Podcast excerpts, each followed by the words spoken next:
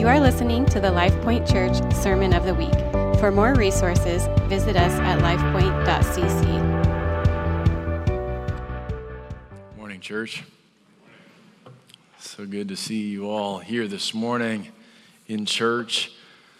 Uh, it's been a few weeks, a number of weeks since I've, I've, shared my heart with you all. We were able to hear from uh, many of our pastoral staff the last number of weeks. Was that not amazing? It was so good. You heard if you didn't, uh, you can check it out online or check it out on the podcast. So good. And I feel so blessed to be a part of the team that we're a part of. And um, God has blessed this church family greatly. Uh, hopefully, you're expecting this morning. I feel like in our city, we kind of got launched into winter break and the Christmas season a little early, uh, saying farewell to many of the college students early. You know, the university finished up its semester uh, just last Wednesday, Tuesday or Wednesday. And so, um, so kind of a weird vibe in our city, saying farewell to a lot of college students. And, and that means we are turning our attention towards the arrival of King Jesus in this Christmas season. And so this morning I'm excited to introduce this new sermon series to you that's going to see us through uh, this Christmas season as we consider the birth of Jesus not so much as the birth of a baby, but the arrival of the King. That's going to be our intention this Christmas season. As a, as a church family this school year, we've been exploring this, this comprehensive theme of the kingdom of God that Jesus introduced when he stepped foot in his public ministry. He said, The kingdom of heaven is at hand. And that was the language that he used to describe uh, what he was doing on the earth. It was through the lens of kingdom. And I've said this throughout this school year so far. If you haven't heard Christianity described in, in terms of kingdom, I'm, I'm sorry for that. that is uh, a failure on, on, the church's, um, on, on, in regards to what the church has, has brought to you. But Jesus, as he described his work on the earth, he described it in terms of kingdom. And so we need to understand uh, what, he, what he meant by that and the values of the kingdom, the agenda of the kingdom. And so, in light of the Christmas story, I want us to fix our eyes on the arrival of the king, because that's really what encompasses the, the essence of the Christmas season is the arrival of the king. And there was a great anticipation in Israel at that time, especially amongst a remnant for this expectation of a messianic king, of a redeemer that would come. And so, my aim this Christmas season is to invoke uh, a response of worship in our hearts. I believe sometimes worship, worship is a choice, sometimes worship is obedience, but the best type of worship is worship that's a response as a result of something that you've experienced. It becomes the overflow of what God has done in your life. And you see that throughout the Christmas story in the Luke and, and Matthew accounts. You know, when, when the angel comes to Mary and she encounters and understands the, the revelation that she's going to host the Savior uh, in her womb. Uh, her response is worship. It's a beautiful song of worship in Luke uh, where she says, My spirit rejoices in God, my Savior. Um, when the Magi come, the, the, the wise men come, you know, non Jews, they, they come seeking this king of the Jews. And it says that they came to worship him. That was their response as a result of this revelation that the king had come, was worship. The shepherds who got to encounter the revelation that the king had come to Bethlehem in that moment, that night, it says they returned glorifying and praising God. So that theme is throughout a revelation of the arrival of the king stokes in us worship from our heart. And it's a worship as a response. And that's my aim this Christmas season is that we would, um, there would be an extravagant culture of worship in our church family. We're, we're so blessed by the, the worship environment that's created through our, our leaders, our worship leaders and musicians. Um, but make no buts, like, you know, make no mistake about it that what we do, what we cultivate on Sunday mornings is not a musical performance. They're simply inviting you in. They've kind of cultivated the ground. They've kind of prepared the atmosphere, but really they're just inviting you into a worship experience for yourself. And it becomes beautiful when the family of God experiences that together. And so um, you experience that at moments, just a critical mass of unified expression of, of heart worship to God that we experienced. And this morning was was definitely that. So King Jesus came 2,000 years ago. Yes, in the form of a baby, but most, most importantly, as king. And so Jesus is not just a king, but he's the king. He's the king of all kings. And so the anticipation of Israel 2,000 years ago, and for the centuries leading up to 3 or 4 BC, when Jesus was born, it was that, that God would present to them or give to them this Messiah who would be a king. But the reality is, many did not receive him as such. And I would say that even in our day, there's a longing to be rescued, there's a longing for a leader, for a savior. But the question is will we receive the king that's been revealed? Will our hearts be in a place that we're open to receive King Jesus, to welcome him, to welcome our hope in King Jesus? And I believe that right now we need an encounter with hope. There's a hopelessness that's ravaging the land. It's um, a hopeless an epidemic of hopelessness more than anything coming upon our generation right now, not just in the States, but all across the globe. People being overwhelmed by hopelessness. I saw this stat recently from the Red Cross that said that symptoms of anxiety and depression have more than tripled compared to this time last year. There's just kind of these compounding um, results as a result of all the crises going, around, going on around us. But as followers of King Jesus, we do not need to be shaken. Our hope is not contingent on circumstances or situation. That's not hope. And so you, you, you hear people use the word hope wrongly, and they, they put their hope in, in a vaccine or in the economy rebounding. They put their hope in things or people of which come and go that blow to and fro like the wind. That's not hope. Hope is fixed in the character and the promises of King Jesus. And when you encounter that and you begin to embrace Jesus as King, you embrace hope. And it begins to transform the way you live because you live from a place of stable, certain hope. So I believe right now we need hope. And my aim is to give you a dose of hope this morning you know, in, in my home, we, we love to host guests. Um, like when we, we host people in the church to come and, and share and speak here, we, we love to host those guests in our home and have them in for a meal and just to make them feel comfortable. And my kids, anytime we're going to host somebody that they have never met before, their, their two questions are always the same. You know, what are they like and when are they coming? And, I, and we tell them what they are like, and we tell them stories about how our paths have crossed in the, past, in the past. None of those things do a person justice, but it gives them a glimmer of what is to come. And then there's that question when are they coming? And there's the anticipation brewing. You know, in an excited kid, what do they do? They go out and stoop and they, they wait for that person to come. Like, when are they coming? How much longer before they're going to come? That was the sense at the time of Israel amongst a remnant, amongst these ones whose hearts were turned towards God. It's like we've heard of what he is like this King Jesus, what he is like. We know he's coming. We have some markers for that point to the timing of his coming. And it was then their prerogative, their responsibility to have their eyes lifted up, their head lifted up, their arms wide open in a place to receive King Jesus. So I have a strong charge for you this morning. It's to lift up your head and receive King Jesus. If you're going to welcome somebody, if you're going to receive someone into your home, you can't have your head down focused on yourself, focused on your own junk and your own situation.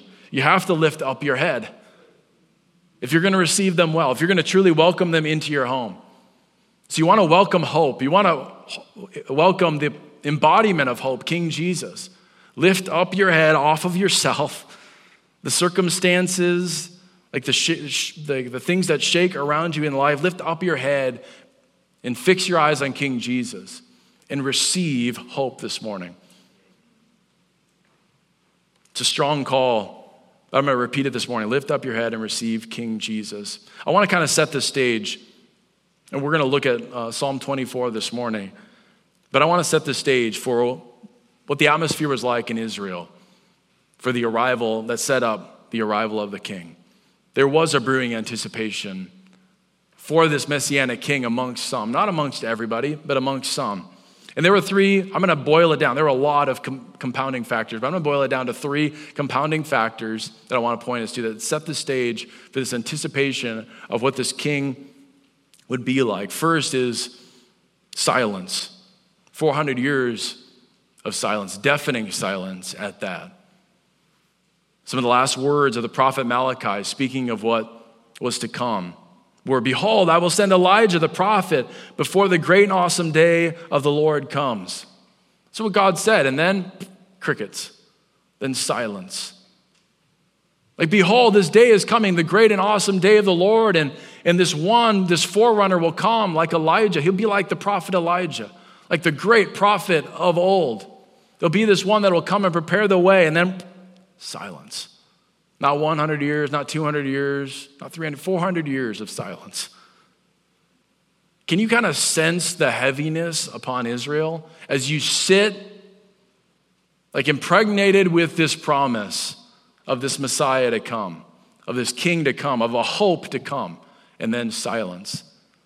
Like, what have we put our hope in? Is this, this foolishness? Is this a joke? Was it all a farce? Is there any reality to it?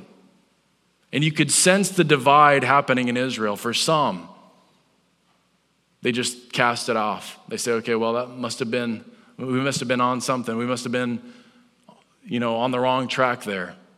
And they disregard the promises of God. But there was a remnant in Israel that allowed the silence to brew in them this sense of anticipation that God had not forgotten about them. This is what Alfred Edersheim said um, close to 200 years ago. He said, Why are the redemption of Israel and the coming of the Messiah so unaccountably delayed? It is here that the synagogue, or like the rabbinic leaders of the day, they, they find itself in the presence of an insoluble mystery. Like there's no answer to that question of God, why the delay? Like, why does God seem so slow to fulfill his promise?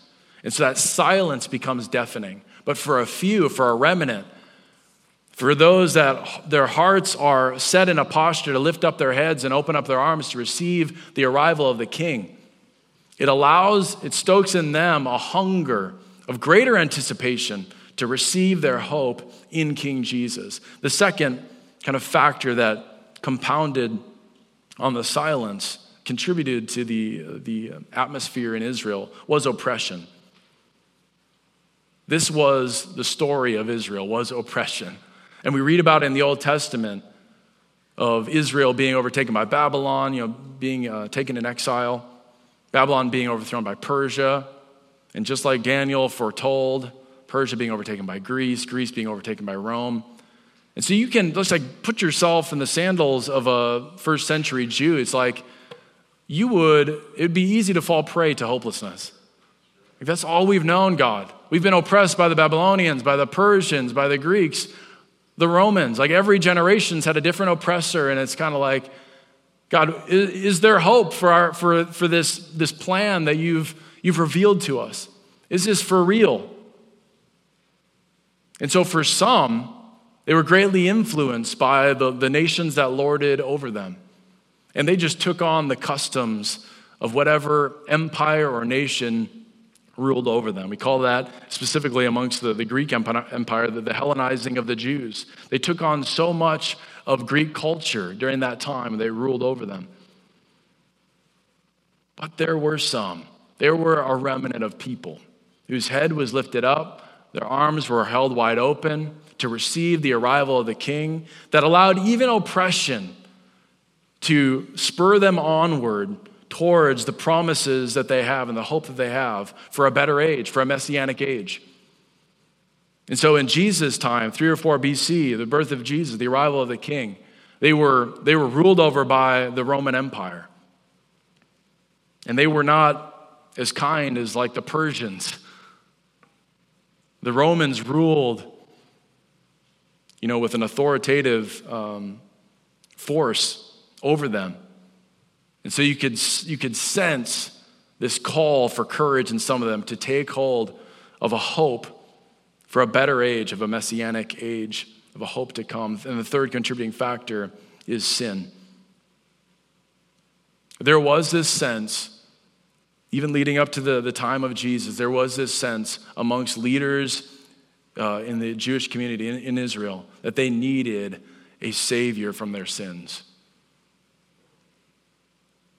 For them, it wasn't so much personal sin. They didn't have that revelation that we all personally need to encounter Jesus as Savior. But for them, it was this idea that they needed a Savior for their national sin. They, they understood that they had gone wayward, that they had taken on the customs of the Greeks and the Romans and, and gone after other, idols. And they're like, God, we need a Savior. Like, we need you to right this wrong. As a nation, like, we turn to you. And there was that brewing sense of a need for a Savior leading up to the time of Jesus. So, all of these things, Jesus fulfilled their, their um, anticipation. He fulfilled that what they were expecting and what they, what they, uh, what the prophetic scriptures led them to, but he also exceeded them. And so they were expecting a king, but they weren't expecting necessarily the king of all kings, like a God man. They weren't expecting this king to actually be God himself. But that, this is why Matthew and Luke both make it very clear that Jesus is the expectant king, the anticipated king. Matthew chapter 1, this is the way he starts. He says, The book of the genealogy of Jesus Christ, the son of David, the son of Abraham.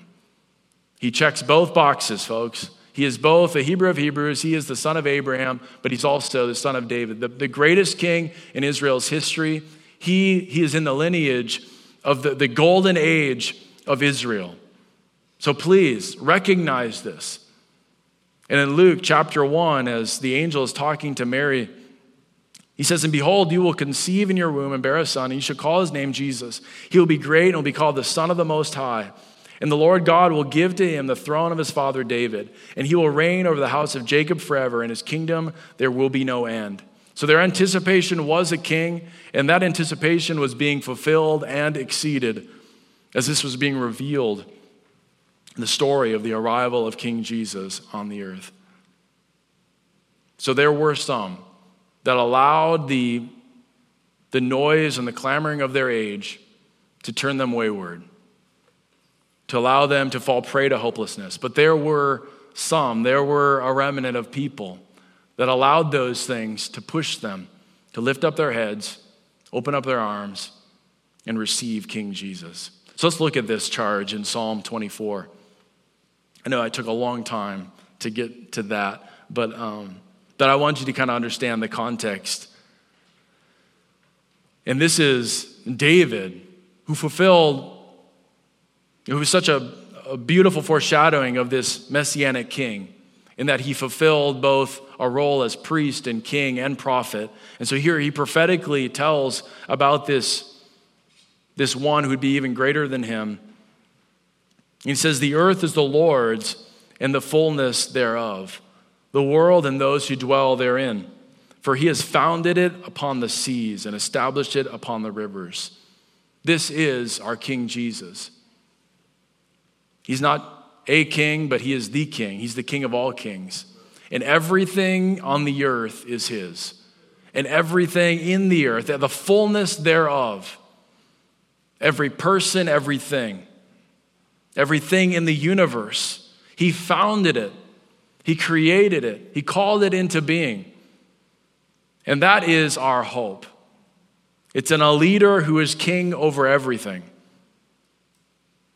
It's a humbling thought for us to ponder, for us to meditate on, that we follow this King Jesus who is king and leader over all. He's the ultimate leader because he is God of all and there's none like him. As Paul says in the book of Colossians, he says, for, for by him all things were created in heaven and on earth, visible and invisible, whether thrones or dominions or rulers or authorities, all things were created through him and for him. And he is before all things, and in him all things hold together. Like all, like really, believe him. He's saying all, all things. He breathed it all into being. And he is Lord over all. So our hope is in this steadfast, sure, certain leader, ultimate leader, King Jesus. Our hope is not in any human institution or any human leader. For millennia, people have longed to be led by some perfect leader, human leader. We put our hopes in leaders. Oftentimes, especially for the church, and I'll get into this in a moment. I feel like we, we like to escape our personal responsibility and instead just put our hopes in somebody else to fix all of our problems. But our only hope in this, in this true longing for a leader is fulfilled in King Jesus. And I believe that every generation has to grapple with this idea of a human leader fixing all of our problems. Don't get me wrong, God uses godly leaders. He does. And their spheres of influence, He can use them for righteousness' sake. But there is no perfect leader. Jesus is the only perfect leader, He is the only Lord of all. He is Lord over all the earth and the fullness thereof. He called it all into being, He created it all. And we need to finally admit that and declare that and flee from the temptation to surrender ourselves to other leaders. You know, was, there's this kind of pattern repeated through Scripture and even through church history. You know, when Moses didn't come down from the mountain, the people kind of felt like abandoned. We don't have a leader to look at. And so, what do they do? They, they kind of appoint Aaron to be the leader. And that gets them into a whole lot of trouble because then they end up building a golden calf and, and they step into a whole lot of judgment. Later on in the story, they begin to compare themselves to other nations.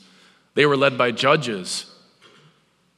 They righteously tried to, to lead them as, as a nation. They began to look at other nations like other nations have a king, like one figurehead that becomes the, the focal point of our nation.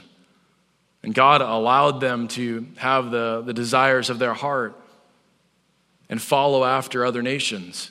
As the story continues, even after the, the birth of the church, 300 years after the birth of the church, Emperor Constantine clung to Christianity. And the church caved to the lusts for recognition and power. They caved to it. And it really sucked the purity and the authentic power out of the church. And we've been trying to redeem that ever since. But I would say, I'm not trying to step on toes, but believers do the same thing today. We put our hope in earthly leaders. And I would say when we do that, we're abdicating our leadership and our influence. What if God's plan was to use a church, a body? When I say church, I mean church big C, to be salt and light. It's what the world describes as organic and grassroots. This was God's plan to use people, small people, infused with a big God, filled with a big God, in their spheres of influence, being salt and light all over the world. That's God's plan. And so I believe there's something happening right now in our generation.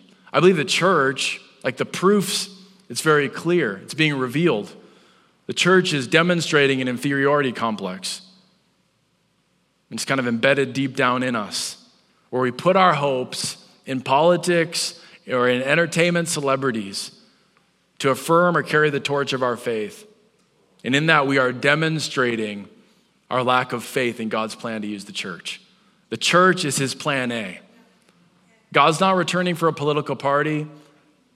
He's not returning once we have the backing of the right celebrity. He is returning for his bride, and he uses his church to move his kingdom forward. That's his plan. That's his redemptive plan. It's to use you and I, banded together, to be the embodiment, the representation of his kingdom on the earth. That's his plan. So we need to step into it.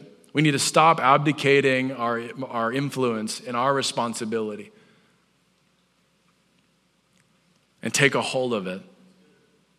And so I, I say all of that to say, for as much as we long to be led, we need to realize that the arrival of the King has ushered us into this moment, this season, where we, we have the revelation of King Jesus. And now it's our duty to follow after him, every single one of us, to follow after King Jesus. This one who is the Lord over all, all the earth and the fullness thereof. Let's keep reading verse 3. Or else we'll probably be here till 2 o'clock, right? Your pot roast might burn. So here. So let's, let's go for it here. Verse 3 Who shall ascend the hill of the Lord, and who shall stand in his holy place? He who has clean hands and a pure heart, who does not lift up his soul to what is false and does not swear deceitfully. He will receive blessing from the Lord and righteousness from the God of his salvation. Such is the generation of those who seek him, who seek the face of the God of Jacob, Selah. Who shall ascend the hill of the Lord? He answers it. He who is perfect, who has a clean heart, a pure heart, and clean hands. Well, that's not any of us. He's pointing us towards this one who is going to come, who can ascend the hill of the Lord. This king, this perfect messianic king, who can ascend the hill of the Lord. If you, if you ascend the hill of the Lord prematurely, the sentence is death. For the wages of sin is death. If you come before a holy God, without clean hands, without a pure heart. It's not a pretty picture. So instead, David points us towards this one who does ascend the hill of the Lord because he has clean hands, he has a pure heart. And he gives us an opportunity to actually seek the face of God, to be a generation of people that seek the face of God. This is good news. That while we were still sinners, Christ died for us. And so now you and I, we can become the righteousness of Christ we can come into the holy place. You know, you and I, we can now ascend the hill of, the, the hill of God with confidence. We can now come before a holy God with confidence because of what Jesus did, because of what King Jesus did. His arrival meant for us. He went before us so that people could now come into the holy place. And so maybe this morning you're like, Drew, well, I've messed up too much. My conscience haunts me. I've done too much. People don't, you don't even know what, what I've done in secret. He says it's the one who has clean hands and a pure heart. That's definitely not me. Well, David is pointing us towards good news. He's pointing us towards a transformation from the inside out. Like I was even saying during communion, religion stops with, with just cleaning up the outside, with just clean hands. But he's pointing us towards the good news that says also a pure heart. And only God can do that. Only God can clean up a human heart. We all know what's deep down there. And it's only King Jesus that can clean up what's going on in there. And what happens when we surrender our very hearts to King Jesus is he begins to even transform our actions on the outside. And we have clean hands and, and pure lips. So that is good news. I don't care what you've done. He will purify our hearts and it will result in a transformation of our actions. Let's keep reading this in verse 7. He says, This is the charge Lift up your heads, O gates and be lifted up, O ancient doors, that the King of glory may come in. Who is this King of glory? The Lord strong and mighty, the Lord mighty in battle. Lift up your heads, O gates, and lift them up, O ancient doors, that the King of glory may come in. Who is this King of glory? The Lord of hosts. He is the King of glory. So David is talking to inanimate objects, to gates and doors, telling them to receive this King of glory. They are created for one thing to create a, a, a passageway for things and people to enter into the, the abode, into whatever it is. That's what he's talking about. He's talking to these inanimate objects. You and I were created for one thing it's to welcome the hope of the arrival of King Jesus. And this is a strong charge for us to lift up our heads, to realize what you're created for, to finally take our eyes off of ourselves and to look for the arrival of King Jesus. This is hope realized. I believe there's been a growing anticipation in our hearts. And I've sensed it in 2020. I've, I've, talked about it from time to time the stirring that's happening on the earth. There's a stirring amongst people and people turning to God. There's a hunger brewing in people's hearts for, for authentic uh, spiritual power in God. If we'll recognize it. And so our response then should be to take our eyes off of ourselves from the clamoring noise of this world and anticipate the arrival of King Jesus. He came once, he's coming again. So in the Old Covenant, the Old Testament, hope was only future tense. It was hope of a future to come. We live in the age where, where hope is past, present, and future. We have a hope of what has come, of what is realized now, and what is to come. And so I believe, I'm going to ask the worship team to come forward for us to respond. But I believe that 2020 could be summed up as a year of sifting and revealing. Hope is being revealed. But when we experience King Jesus and we see the arrival of the King 2,000 years ago as something relevant for us now, you will realize a hope, you will encounter a hope that is not dependent on your circumstances. You will say, like David said, that the Lord, strong and mighty, the Lord, mighty in battle. You will, you will declare that emphatically because you've seen this King Jesus see you through, through battles, trials, tribulations. I believe true hope is demonstrated in difficulties. Maybe you're similar to the way Israel was 2,000 years ago, and you've experienced silence from your perspective from, on, on behalf of God. You've experienced oppression constantly, relentlessly, and you've experienced this, this gnawing sense of a need for savior from, uh, a savior from your sin. I'm telling you this morning, lift up your head and receive King Jesus. Just take your eyes off of all of that for a moment. Lift up your head, O gates. Who is this King of glory? Well, I'm telling you, he's been revealed 2,000 years ago. He was revealed as the messianic king, the, the messianic hope, not just of Israel, but all of the world. All the, the prophetic um, all the, the prophecies, sorry, English language, I struggle sometimes. All the prophecies that pointed to Jesus, to this Messiah, were both fulfilled in him and exceeded. And so, yes, he was the hope of Israel, but he was the hope of all the nations.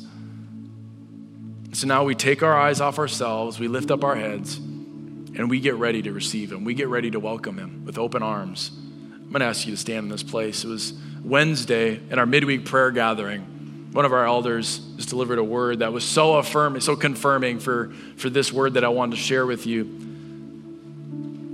This is from Connie Sloan. Uh, serves one of our elders. And I'd encourage you to join us midweek prayer at noon. If you can't join us at noon, it's always posted online. And I would encourage you to just tap in and hear what God is speaking to our church in this hour. It's, it's been amazing to gather as a church family. Um, but it was during that time, this Wednesday, that Miss Connie shared this word and this really this encounter she had with the Lord where she sensed such a heaviness upon her. And she didn't know what to do with it. It was just kind of a weightiness and a heaviness. And so she, she brought it to the Lord and said, God, what is this about? And the Lord began to speak to her, what she believed was the Lord. She said, I, I want my church. And he was calling her to pray for my church. I want my church. And he pointed her to Revelation chapter 3, verse 20 where Jesus is talking not to sinners, not to the lost, but to the church. And he says, Behold, I stand at the door and I knock. If anyone hears my voice and he opens the door, I will come into him and eat with him, and he with me. The one who conquers, I will grant to him to sit with me on the throne, as I on my throne, as I also conquered and sat down with my Father on his throne. He who has an ear, let him hear what the Spirit says to the churches. It was such a confirming word that Jesus is standing at the door, knocking saying, Lift up your head, receive me. Our lack of faith, our unbelief is being revealed right now. And I would just charge us, I would call us as a church family to be ones, part of that remnant of people that have faith in this hour, in this generation. So if you'd all bow your heads and close your eyes. Just two simple responses I want to give an opportunity for. One is for those in this place who've never surrendered their life to Jesus as Savior, but this morning you know you need to do that. I talk about being in right relationship with God, and this morning you just know things are not right. I want to give you an opportunity to pray a prayer from your own heart. It's not a formula, it's not about the perfect words, it's about your heart posture before a holy God. He did all the work, He did all the heavy lifting. So if that's you in this place and you'd be honest with me, I'm going to ask you to raise your hand because I'm going to call you out or embarrass you. I just want to know who I'm praying for. But if that's you, would you raise your hand?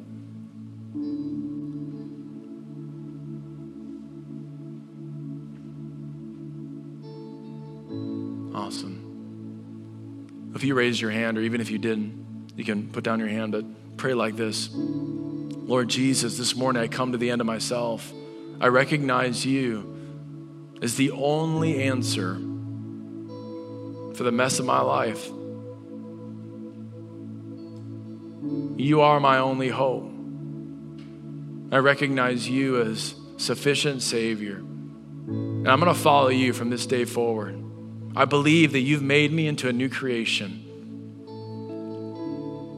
That this is a new start, this is a new beginning for me. No turning back. Amen. Second is this I want to give us all an opportunity to take, a, take our eyes off ourselves, to lift up our heads, and fix our eyes on King Jesus. I don't know what 2021 has for us, nobody does. But I know King Jesus will still be on the throne. His second coming is still our anticipation and still our hope. And we have an opportunity to be a part of this, this remnant of people that our eyes are fixed on King Jesus. So let's respond to him. Lord, right now, we lift up our heads. That ancient question Who is this King of glory? Well, we've had the privilege and the honor of seeing you for ourselves in the redemptive story as Messiah of Israel, but Messiah and Savior of the nations, the desire of the nations. It's you, King Jesus. And so this morning, as a church family, as, as individuals, we emphatically declare that we're lifting up our heads. We're, we're taking our eyes off ourselves for a moment. The craziness of this world, the noise and the clamoring of this world, we take our eyes off of all of that and we, we lift up our heads in expectation and anticipation for King Jesus. We welcome our hope this morning.